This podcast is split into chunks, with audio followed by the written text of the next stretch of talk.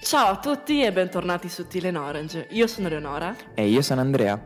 Oggi parleremo del fantastico mondo dei film d'animazione, dato che ormai stiamo entrando in tempi periodo natalizio.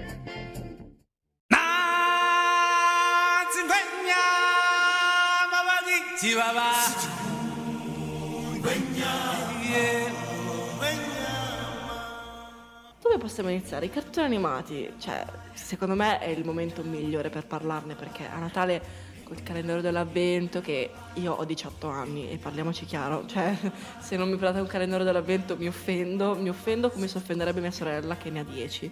Quest'anno mi sono munita di un delizioso calendario dell'avvento di Star Wars, che è orribile, io volevo quello di Lego Star Wars, però era finito.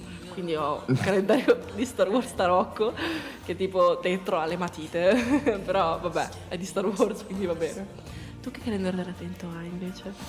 Ma io da un paio d'anni che non, non apro più calendario dell'avvento. Però, però, per me l'icona del calendario dell'avvento è quello della Lego. Cioè, Ah. imbattibile. E andiamo a parlare di cartoni animati nello specifico. Allora, ci sono in Occidente più che altro, ci sono tre grosse, grosse case di animazione. Sì, le più grandi, devo dire. Quali sono? La Disney, comunque famosissima. Mhm, assolutamente. Poi c'è la Pixar, che adesso è comunque entrata a far parte della Disney, è stata comprata dalla Disney.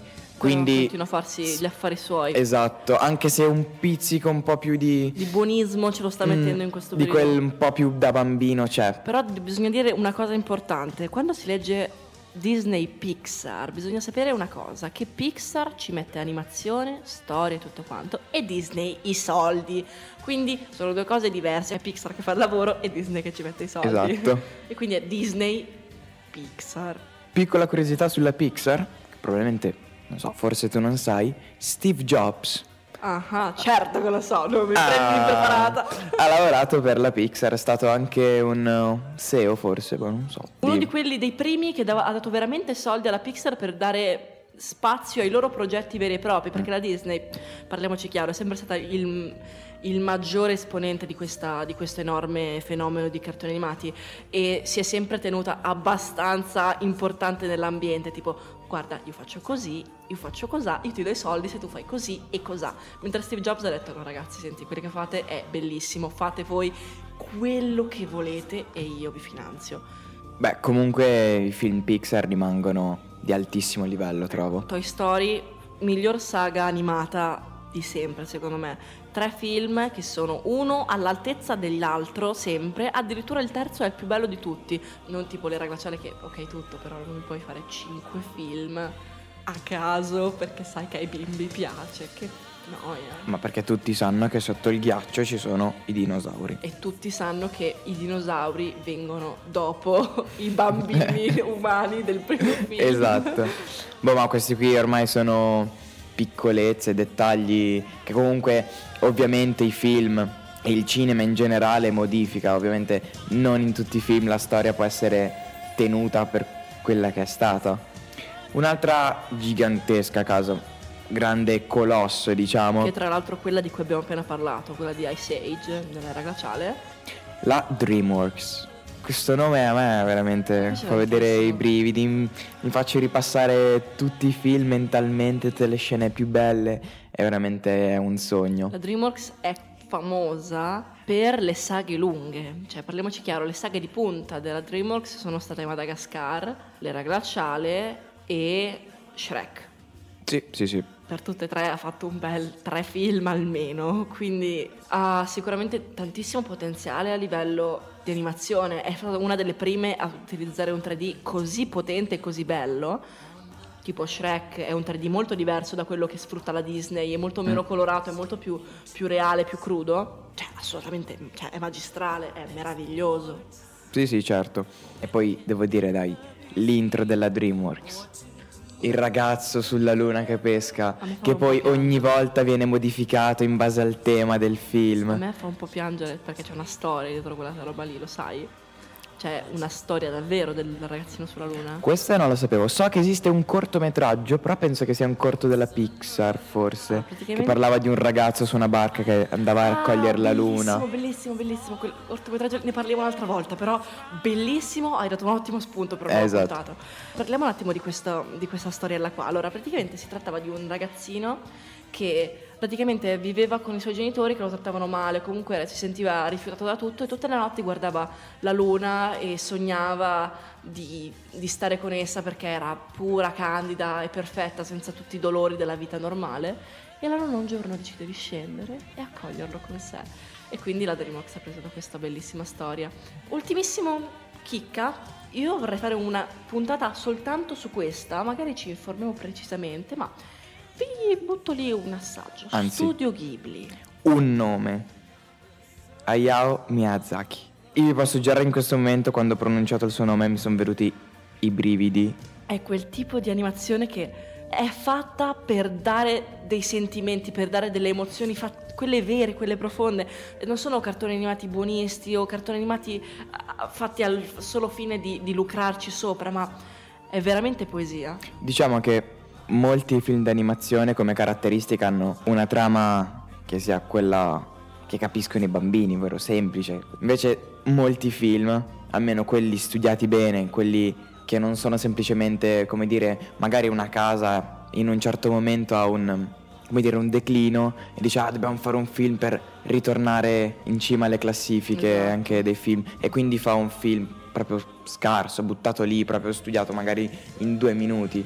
Invece ci sono altri film d'animazione che sono davvero spettacolari, che hanno un senso metaforico che i bambini che comunque vanno a vederlo al cinema o che se lo riguardano in DVD a casa non capiscono, ma che un adulto, anche solo un teenager, lo capisce, lo comprende. E questo è il lato che a me personalmente più affascina dei, dei film d'animazione. La cosa che veramente si dovrebbe imparare a fare è dare dei messaggi che anche i bambini in modo un po' impercettibile ma possono cogliere e che gli adulti possono veramente carpire e trarne giovamento, perché alla fine siamo tutti un po' bambini, dai su, cioè, parliamoci chiaro, io dovrei avere 18 anni, quando ero piccola vedevo 18 anni come delle persone adulte, adesso mi rendo conto che così non è per niente.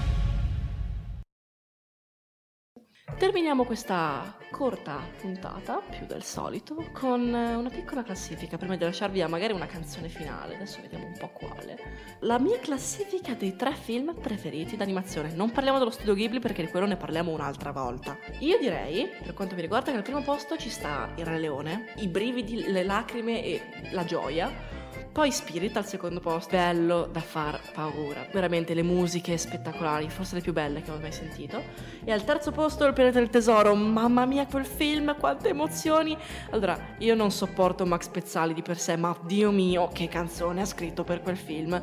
Una bomba, una bomba. Ma te, invece dimmi Andrea, dimmi, illuminami. Ma io ricordo che ogni volta mia mamma dice tu quella cassetta l'hai consumata e sto parlando della cassetta del libro della giungla, il primo libro della giungla, che poi per fortuna è stato rimasterizzato, ri- ristudiato, almeno Sì, sì, rifatto, reso anche addirittura in HD penso. Sì, adesso esce il film, eh, il film del libro della giungla, tra l'altro. No, mi sa che quello sia Tarzan. No, no, esce anche del libro Anche? della giungla. Secondo posto Big Hero 6, ormai... eh, Ti è entrato cioè, cuore così. Esatto, tutto quel clima americano, giappona- giapponesi.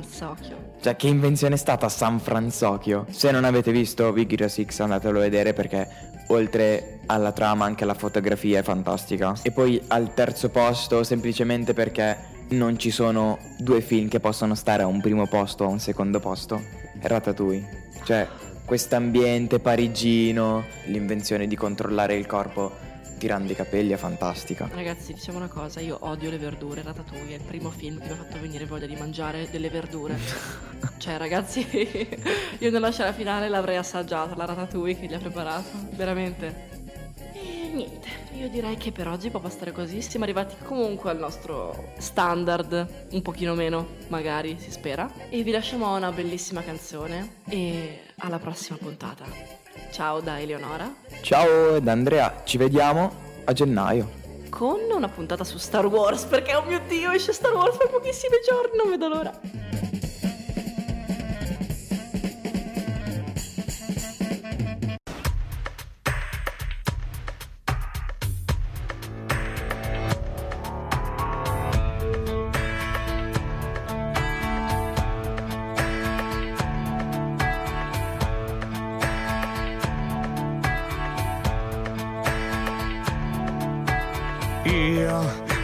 Risposte non ne ho mai avute, mai ne avrò.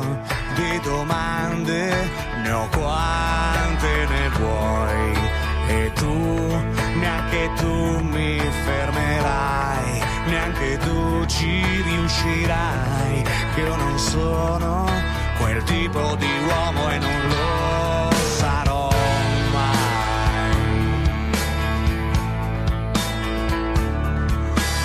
so se la rotta è giusta o se mi sono perduto ed è troppo tardi per tornare